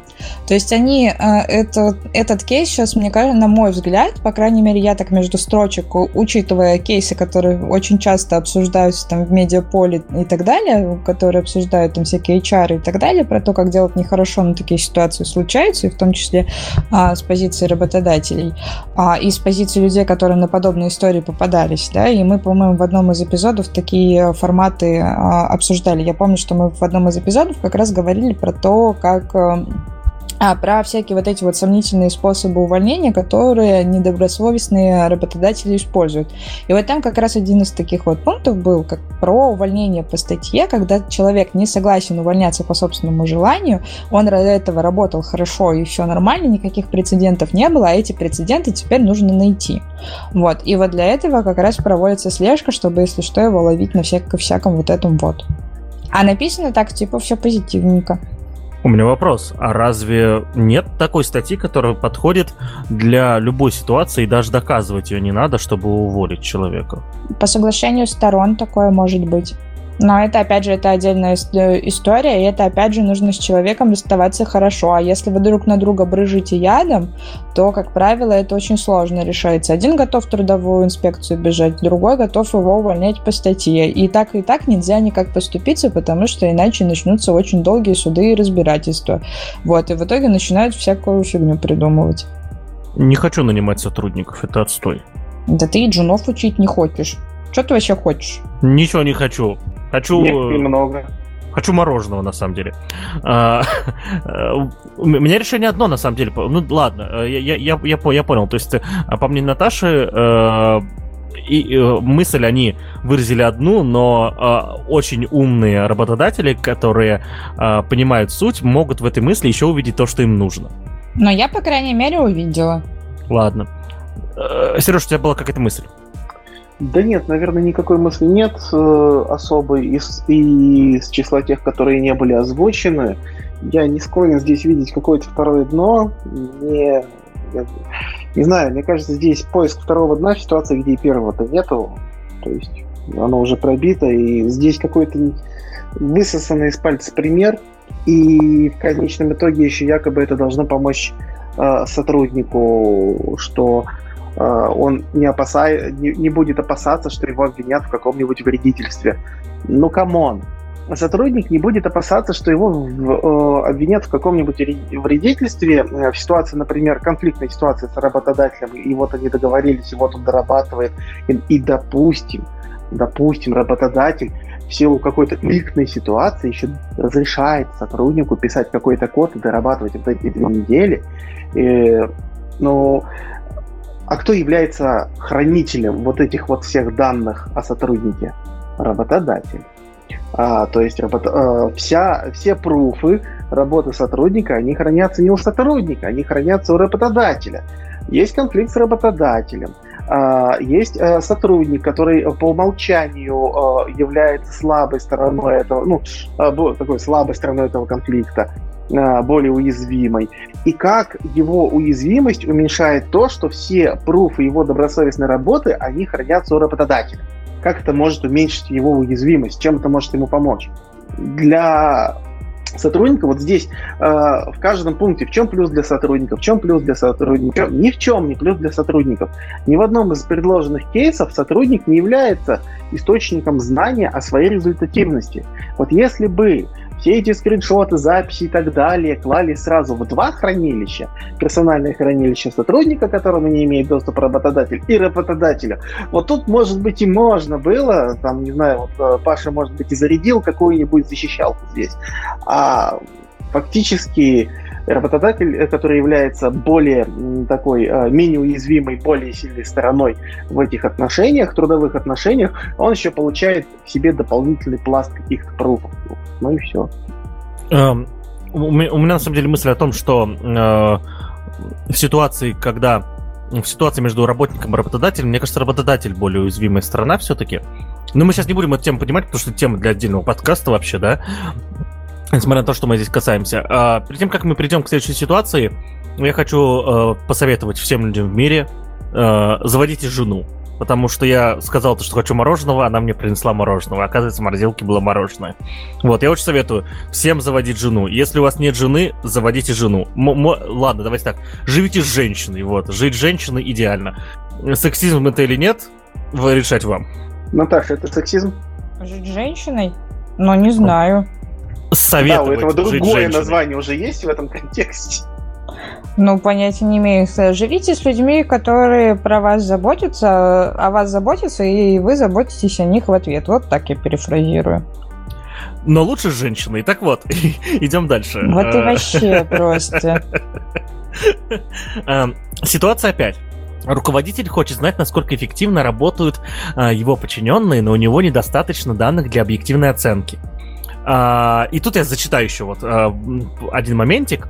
А, постоянно держать э, руку на пульсе событий некоторые начальники, а, для того, чтобы постоянно держать руку на пульсе событий, некоторые начальники используют проверенные временем методы. Например, набирают бизнес-консультантов или личных помощников. Другие проводят беседы с подчиненными. Третьи, экономя время и деньги, внедряют системы мониторинга. В жопу общения с людьми, в жопу общения просто с подчиненными. Давайте они у нас будут э, цифрами на экране. Молодцы! Типа, в смысле, подожди, ты не понимаешь, чем у тебя занимаются сотрудники? У тебя нет дополнительной прослойки в виде твоих лидов, которые отвечают за направление? Что? Что? Что? Не, ну просто давайте представим, что а, ты какой-нибудь а, в совершенно неизвестной там африканской стране, какой-нибудь отсталой африканской стране, ты какой-то чиновник, а, и с помощью своих связей ты зарейдил IT-компанию. Вот. Это решение для тебя. Или ты бандит которому просто тоже наплевать. Это решение для тебя. А, ну да. Мне кажется, а что сказал... если ты бандит, то тебе не обязательно никакие системы мониторинга заводить. Ты просто почку к виску сотрудника представляешь и говоришь, что ты делал сегодня? Все, конец. Все, компания Insider RF не нужна. Видишь, если, если ты бандит, то тебе не нужно никогда, не нужна никакая система мониторинга, чтобы узнать про то, что делают э, люди в этой организации. Утюг нужен. Ты, в конце концов, всегда можешь взять в заложники чью-то семью, и сотрудники явно станут продуктивнее. Заканчиваем минутку полезных советов работодателя. А, да, как перестать быть уязвимой стороной, да? А, но вот у меня все-таки вопрос. Вот тут, вы знаете, в статье добавлен графичек, и тут на графичке такая зеленая линия написана «продуктивно». А, мне интересно, тут еще вот, знаете, Э, руководитель на основании статистики распределит мотивационные выплаты и будет способствовать карьерному росту действительно заслуженных кандидатов. Как? Как ты нахрен можешь по системе мониторинга понять, кто из них у тебя производительный, кто нет? Согласен. В случае с сотрудниками, которые э, задач которых на компьютере делать стандартные действия, колл-центры, например, да, хотя тоже такая себе история, да, тоже есть миллион кейсов. Вот. Э, но там, где просто нужно иметь определенный алгоритм действий, который не меняется, да, от ситуации к ситуации, как-то можно отмониторить, но как только повышается уровень э, задействия человека, задействования человека, да, и для, для вот его ума, да, разума для решения проблемы, мониторинг будет, я не знаю, не поможет никак вообще просто. Так что не одобряю. Опять. Ну, вы, вы что-нибудь говорите, а то мне мороженку же надо есть как когда-то. А то растает. Ты еще Я тебе чавкаешь. уже написал, чтобы ты кончал жрать во время э, рассказа. Все-таки тут э, пишется подкаст, и я думаю, что умные алгоритмы, которые вырезают паузы, вряд ли вырез, вы, вырезут, вырезут твои чавкания. Я их напишу, эти алгоритмы. Очень вкусная мороженка, просто вы не представляете. Ой, ну тебя в баню, а. А так, ладно, ситуация 6. Идем тогда дальше. Обеды и перекуры длиной в рабочий день.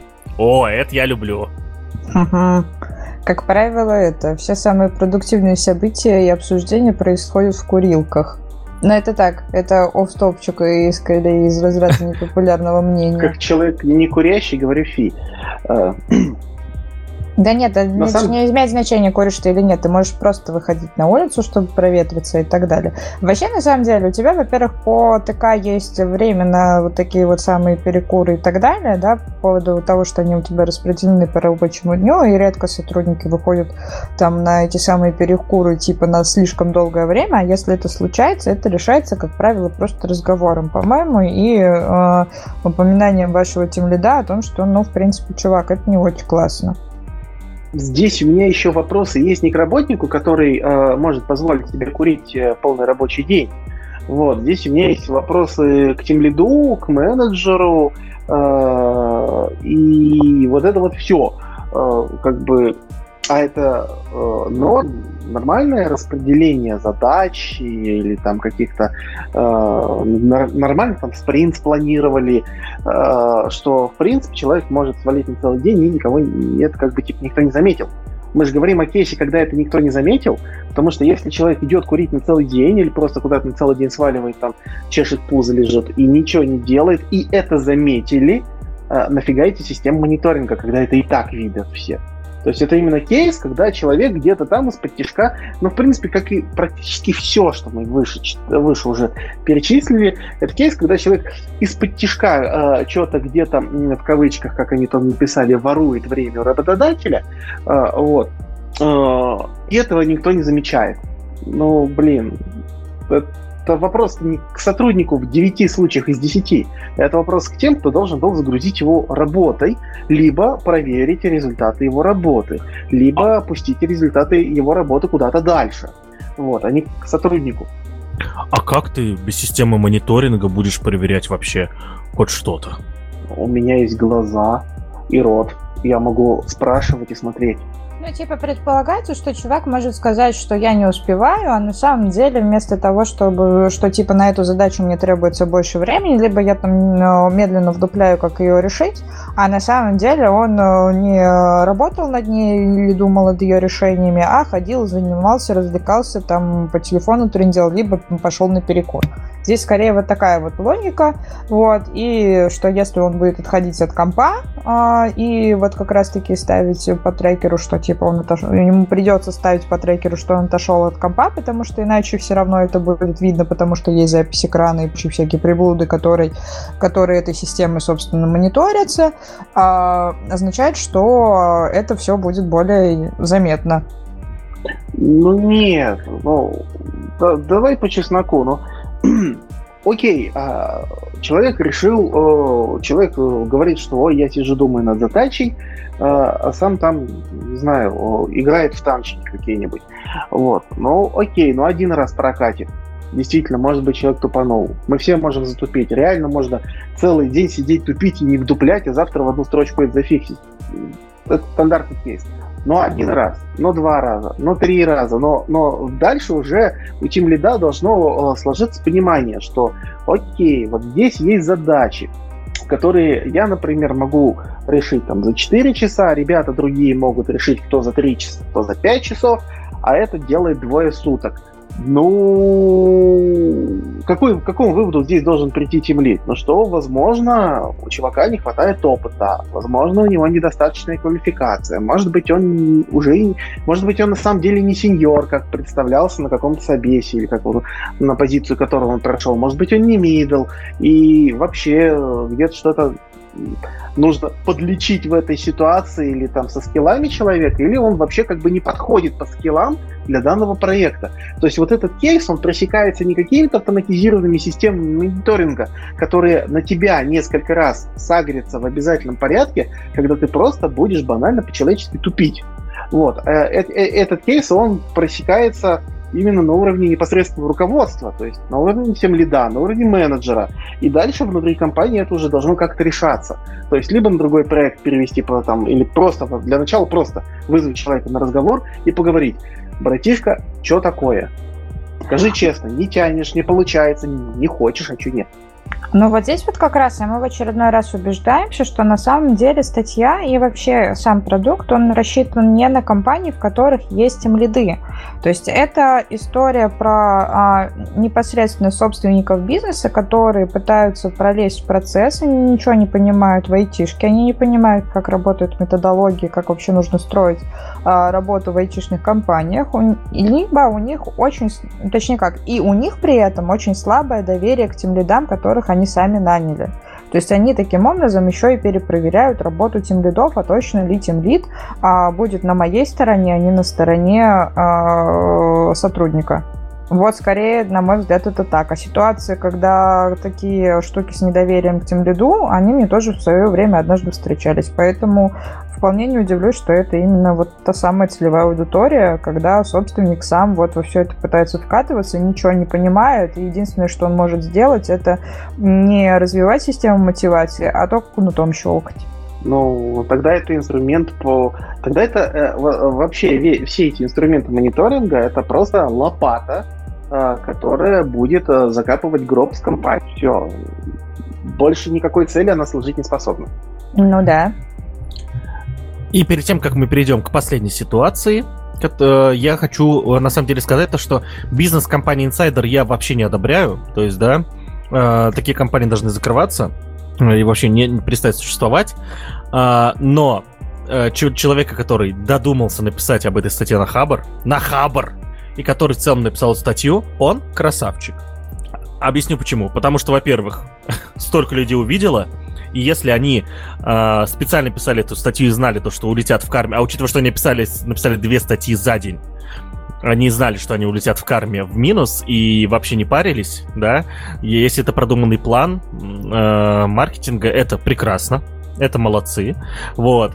И за, за последний пункт, за ситуацию номер 7, который звучит так. Сталкеры, харасмент и другие нарушения уставных отношений.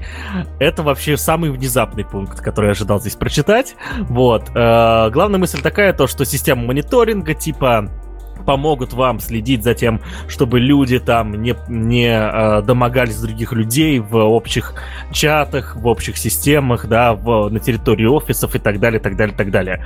А, мнение, подводные камни, что думаете? У меня, у меня есть классная аналогия. А, под этим, а, под этим же соусом можно продать а, установку населению, населению анальных зондов. Да, государство будет, или там какая-нибудь структура будет за вами следить, вот, но вы чувствуете себя более защищенными. В какой бы лес вас не вывезли, мы вас найдем. Это гениально. Так, подождите, я одного понять не могу, а почему чата, в котором могло произойти, могла произойти такая ситуация, не имеет значения, лично эта переписка или нет, потому что как бы сообщения э, в вашем мессенджере все равно могут быть сохранены, либо сотрудник, в сторону которого осуществляется неприемлемое действие, может сделать скриншот, в конце концов, да, если для него это действительно проблема, да, то есть лог переписки, и так далее, не является ли э, самим по себе пруфом? Зачем для этого еще какой-то отдельный софт устанавливать? Это при том, что нельзя э, уголовно, то есть уголовно наказуемо, они об этом также уже выше писали, лезть э, в личные переписки компания не может. Да, понимаешь, беда в том, что это настолько выковырено из носа, что а, если возьмем более-менее нормальную компанию, даже не отличную, не шикарную, а просто нормальную, адекватную, но вот придешь ты ко мне как руководителю и скажешь, вот там Федя Камушкин ко мне пристает и все такое, проход не дает, в чатах пишет и так далее. Мне вот эти вот, как руководителю, вообще пофигу на эти логи чата. Для меня просто очевидная вещь. Есть ты, есть Федя Камушкин, которые не способны вместе работать. Что я могу сделать? Я могу просто разделить вас на различные, э, там, убра- убрать тебя в другой проект, в другой кабинет, прости господи, и, и еще что-нибудь. И все. В принципе, задача будет решена. Если ко мне еще пять человек придет, Федя Камушкин пойдет на улицу. Все на этом как бы закончилось. Для, для, для решения этого конфликта нужно какие-то логи даже. Зачем? А он точно, а он точно э, так тебе писал, а точно вот эти непристойности говорил. Ну-ка, неси, почитаем. Ну, тут, тут, тут, Сереж, тут можно в ответ тебе прилетать. А, а вдруг ты... Федю Камушкина оболгали, он на самом деле ни в чем не виноват. Вот, ты как так человек... Я, я ему ничего с самого начала-то и не делаю. Я просто вас расселил по соседним кабинетам. Ну, ты как человек, э, который работал в некой системе, где требуется доказательство обычно, да, совершения некоторых спри... э, с происшествий, да, вот, э, здесь нужны доказательства это как бы обвинения, при этом в современном мире, к сожалению, не в нашей стране все еще, но в современном мире очень серьезные. И чем выше э, человек находится в, по карьерной лестнице, тем больше такое обвинение может повлиять в целом на него и в целом на компанию. Так что в случае с харасментом, сталкингом и так далее, это прям, это уже не шутки стали. Вот. Так что здесь нужны доказательства прям. Нет, но никакие системы мониторинга от харасмента в данном случае не спасут. Если говорить о том, чтобы человек чувствовал себя более защищенным, то никакой мониторинг защищенным а, человека не сделает. Человека защищенным должен, должен сделать другой человек, его руководитель. Я уже сказал, что вот будь я руководителем, и ко мне пришли с такой, э, с такой претензией, э, типа не могу работать, вот этот вот человек себя ведет. Но первое, что, ну, что вот, вот действие, которое надо сделать в любом случае, вот вне зависимости, доказательства, не доказательства, то, все, пятое, десятое, это этих людей разделить исключить возможность, там, чтобы они где-то там друг с другом сталкивались, точно не работали на одном проекте, и вот это вот все. Это первое, что нужно сделать вот по-любому. А если эта проблема на этом не останавливается и продолжается какая-то дальнейшая движуха, вот тут уже можно говорить о каких-то дополнительных доказательствах и же с ним. Просто нас нанесло в пяти человек, никто человек, понятно, понятное дело, не уволит. Но смысл в том, что человека можно защитить здесь и сейчас. Просто на том основании, что он пришел и сказал, защитите меня. Это, это защитить понятно. не пристрелить Подожди, мы ж не про то. Вот ты говоришь по поводу развести, это предполагает офлайновские контакты и так далее. А здесь речь идет про штуки, когда ты, допустим, переписываешься там со своим коллегой и всякое разное, ему некрасиво начинаешь писать там и так далее, да? А, здесь вот э, инцидент такой, да, здесь не речь про то, что может прийти человек и так далее. То есть здесь, по сути, разбирается конкретный формат, да, что типа у нас есть именно формат переписки. То есть э, лично люди между собой могут никаким образом не скидываться, да, их можно хоть сколько угодно разделять по разным пунктам и так далее, но единственный формат, в котором они могут взаимодействовать, это какая-то переписка.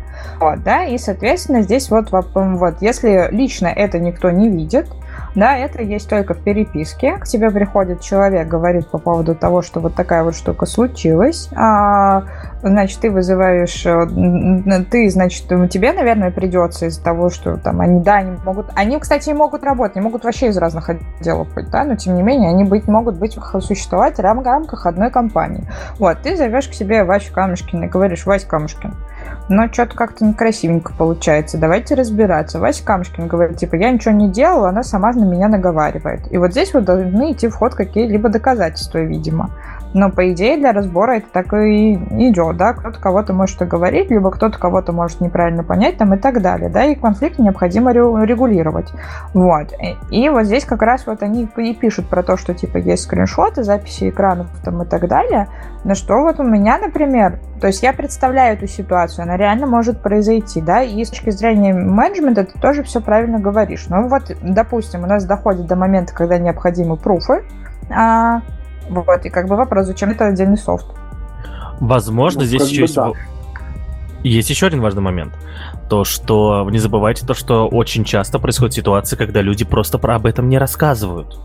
И, возможно, некий внешний Но мониторинг. Ты как компания не имеешь права читать личные переписки. Да вообще тут в этой статье написано, к сожалению, как что тут было написано очень. Что, что это уголовно наказуемо. Ты как компания имеешь право читать личные переписки. То А, есть не- получить такой лог ты можешь только в случае, если будет скрываться личная переписка, если сотрудник ее будет сам показывать. Просматривать ее через систему мониторинга ты не имеешь права. А, а если вдруг э, подобное вмешательство, подобное нарушение происходит в публичном чате, ты это так и так увидишь. А теперь наш любимый пример. А теперь давайте представим, что харасмент по отношению э, э, к условной, э, я не знаю, там, какое имя выбрать, э, там, девушку. Мы ладно, толерантны, без пусть это будет Вениамин, и Вася Камушкин перестает к Вениамину. Ох, ё.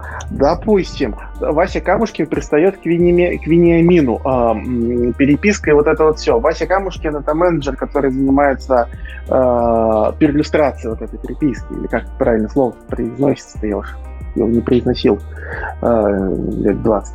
Вот. И все. Вы просто как, вручили какому-то человеку То есть Вася Камушкин, инструмент.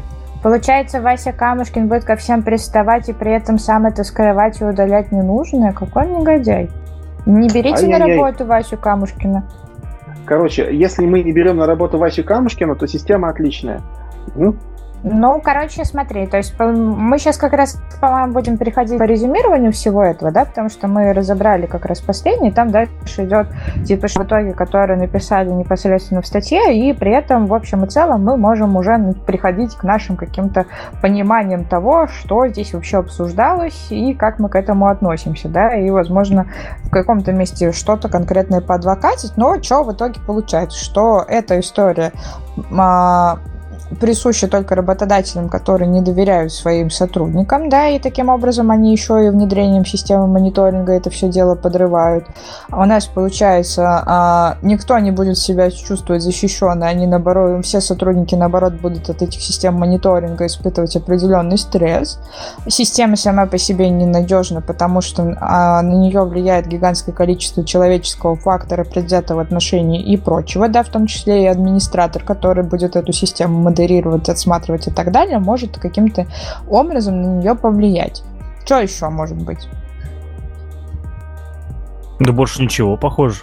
Да, и тут тогда надо э, плавненько перейти к тому, а на чем должно быть основано доверие. Мы уже так или иначе вскользь или прямо сказали, что продуктивная, качественная работа а, это работа комфортная. Работа комфортная, любая, основана на доверии, взаимном доверии. Никакие системы слежки и мониторинга не подогревают доверие к работодателю. Это однозначно.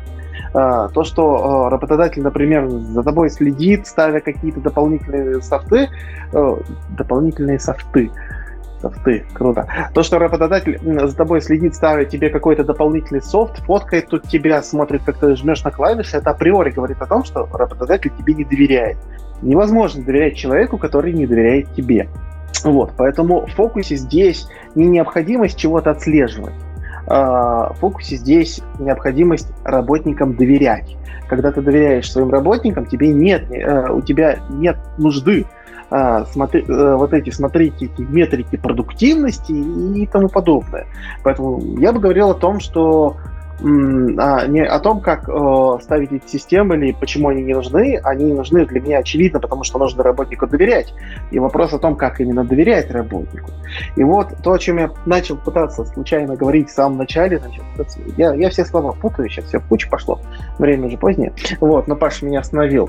Четыре столпа доверия к работнику, вот на мой взгляд. Первый – это грамотный отбор. То есть грамотный подбор работника. Это а, полноценное собеседование, на котором ты должен выяснить и технический бэкграунд. Понятно, что никогда в жизни нельзя выяснить все. Э, И всегда есть шанс нарваться на человека, который на собесе показался лучше, чем он в жизни. Вот. э, Но это должен быть, э, должно быть нормальное выяснение на собесе и технического бэкграунда, и на собесе же очень часто видно и как человек банально с человеческой точки зрения общается. Есть, встречаются люди, я просто сам провожу собесы э, тоже, и встречаются люди, которые технически претензий нет, но ты понимаешь, что здесь могут быть большие проблемы по различным причинам. Это, в принципе, вообще отдельно для тема для отдельного подкаста, сейчас не буду все это раскрывать. Вот. А, поэтому первый столб – это грамотный подбор кадров. Второй столб – это достойные условия труда. А, вероятность того, что а, начнет левачить и продавать а, твой, а, твои данные человек, который у тебя а, в нормальном, хорошем, комфортном офисе работает, с нормальным э, комфортным графиком и э, со всеми прочими э, плюшками, она, она минимальна. Никогда нельзя освободиться, никакие системы мониторинга не спасут от того, что человек что-то куда-то на сторону продаст. Если захотят продать, они продадут. Э, система мониторинга это покажет постфактум, будет доказательство того, что где-то кто-то что-то слил, но слив все равно произойдет. Вот. Но наличие у человека достойных условий труда предполагает, как правило, э, ответную благодарность работника.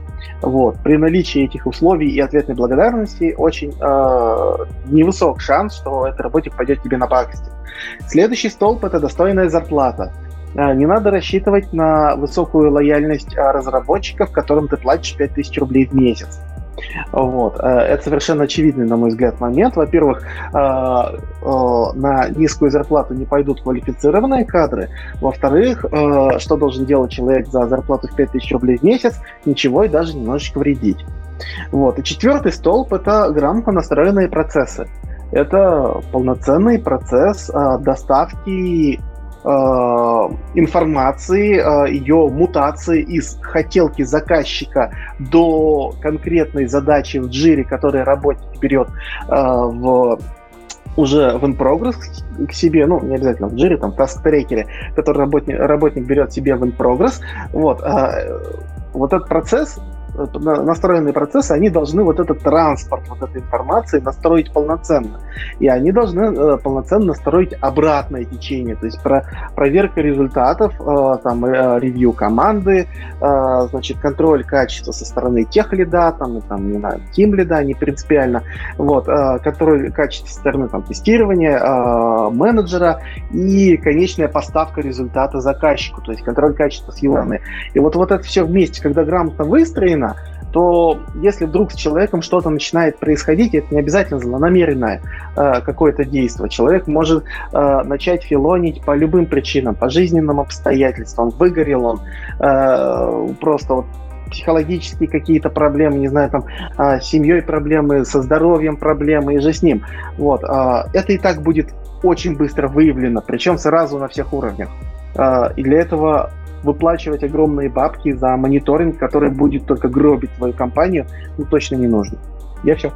Um, Ох, Сереж, ты такой умный. Не, на самом деле, правду глаголит, правду глаголит. А, я, коли уж это, а, коли уж а, комиссия по признанию меня признанным экспертом в истории, Э, ну, коль уж она признала меня, а эта комиссия это признана... потому что ты так в Твиттере написал? Нет, в Твиттере э, комиссия по признанию меня признанным экспертом в музыке признала меня экспертом в музыке. А, а, а сегодня еще комиссия по признанию меня экспертом в истории признала, и я сейчас обращусь к истории. Я сейчас попыта... я попытаюсь сейчас защитить, защитить эту статью и вообще подход. А, и жду аргумент в ответ. А, смотрите, когда появились первые мануфактуры, люди, которые на них работали, были элитой. Это была просто лучшая работа на Земле. Когда мануфактуры появились везде, это стало просто адом. Да, а, мануф... на, на, на мануфактурах умирали люди, зарабатывали копейки и прочее. Когда появились заводы, заводчане были элитой. Сейчас заводчане — это то же самое, что мануфактурщики, там, не знаю, 150 лет назад. Ну, нет, ну, вы, поняли, примерно что-то там где-то было. Сейчас э, э, IT только-только появилась, да, по сути, 20 лет активного развития, да. И сейчас мы элита. Но вопрос к тому, чтобы превращаться в итоге в заводы, он, мне кажется, все еще открытый, и, скорее всего, это случится. И э, я думаю, что вот такие как раз-таки проекты, они появятся, они будут развиваться только потому, что Э, мы должны, э, только потому что IT должно все больше становиться похоже на конвейер, иначе Ну, и потому что история такова, вот так вот. Паш, мы же еще не набрали лайки под пост, где типа будет разрабатываться доклад про выйти и зайти. Почему ты сейчас его начал говорить уже? А я, а я вот скину ссылку в описании на этот твит, там осталось 14 лайков или что-то около того. Вот. Э, если там наберется определенное количество лайков по твитам, мы, я, Наташа и моя жена Маша подготовим доклад «Выйти и зайти». Вот. Но я поздравляю Наташу, что еще слишком рано для этой темы. Потому что сейчас выйти и зайти это как уйти из элитарного клуба, оставив карточку свою. Ну, потому что мы еще не знаем, куда уходить, это как минимум. Мы ну, же не знаем, что у нас дальше будет элитарное. Я даже думаю, что проблема не в том, что э, куда уходить, проблема в том, что уходить-то и не хочется. Вот. Э, и, возможно, мы с вами окажемся немножечко в, через лет ну, я не знаю, это я уже не буду предсказывать, все, не буду действительно этот доклад говорить. Вот. Э, так что такие компании, они как раз и э, создаются для того, чтобы э, про, про, проводя аналогию, я скажу, скажу, для того, чтобы IT-компании превращались в заводы, как заводы превратились в мануфактуры по, по своему принципу работы. От, отношения к людьми, наверное. Вообще разные вещи. Э, э, я понимаю, что степень квалификации айтишника и степень квалификации там э, человека, который э, стоит за каким-то очень примитивным станком, если мы берем мануфактуру, она очень разная. Выучить айтишника, выучить человека, который будет просто подкладывать деталь и бросать ее в кучу, э, это совсем разные процессы.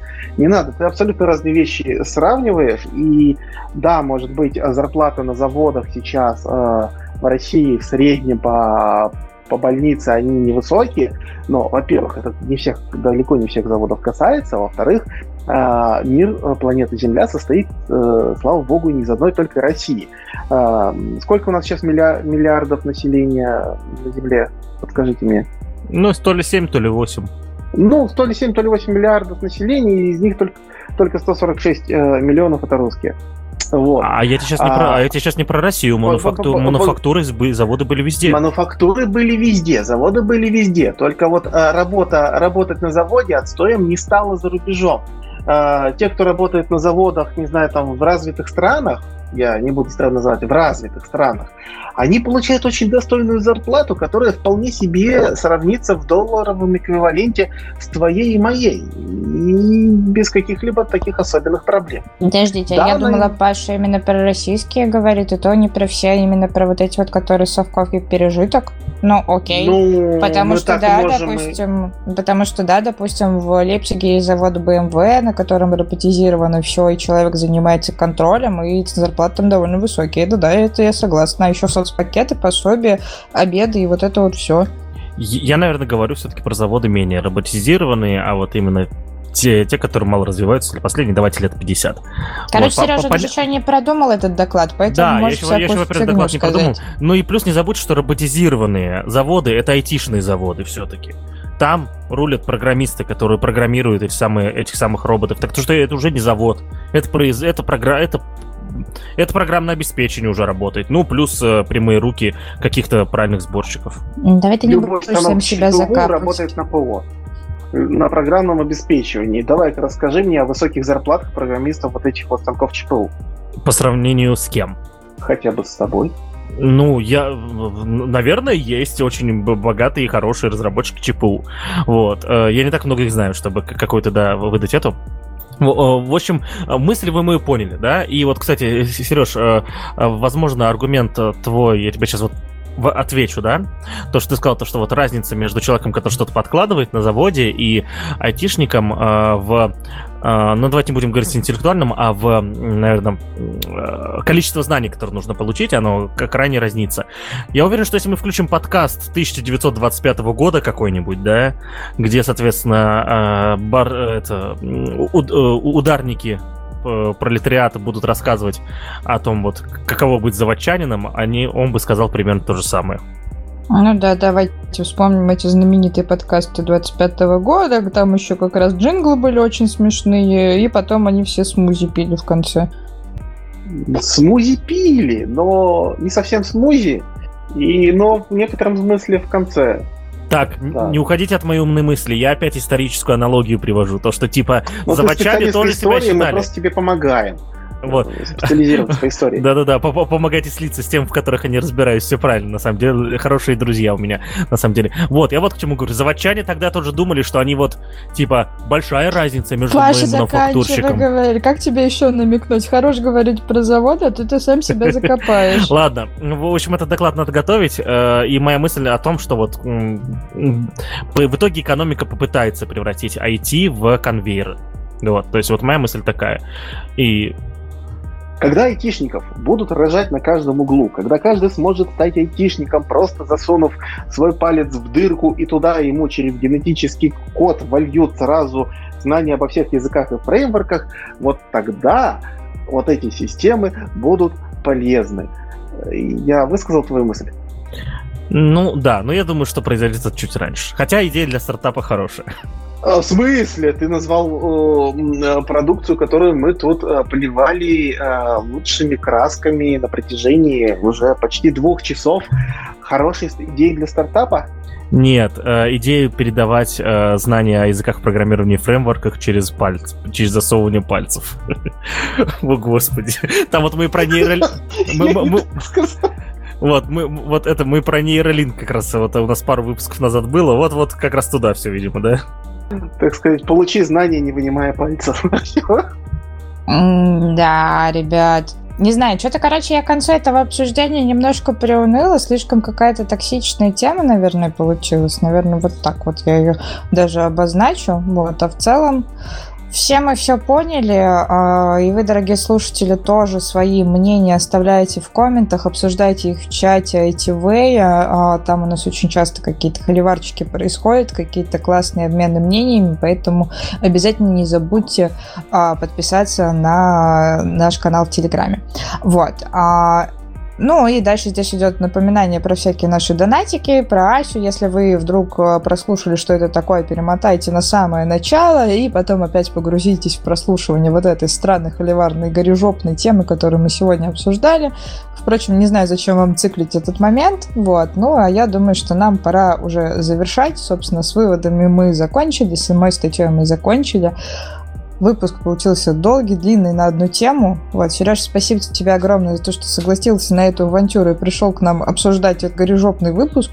Вам спасибо большое. Всегда, всегда весело и приятно. Не знаю, я не приуныл, я на позитиве. Мне кажется, довольно довольно как-то фаново закончили, да. Заканчиваем выпуск. А, ну да, на заводах же точно. Вот, ну и автору всех высказываний про заводы я предлагаю тоже со всеми прощаться, и мы будем заканчивать. Заканчивать подкаст, видимо, да? Все, типа, последний выпуск, пока. Все, пока, пока, да? Ну, практически. В общем, если вы нас слушали, слушайте нас дальше. Если вы нас не слушали, то странно, что вы оказались здесь. Но, тем не менее, всем до новых встреч. Подписывайтесь на все наши каналы и следите за подкастами, подгружайте RSS-ки, тра-та-та. В общем, всем спасибо и всем пока.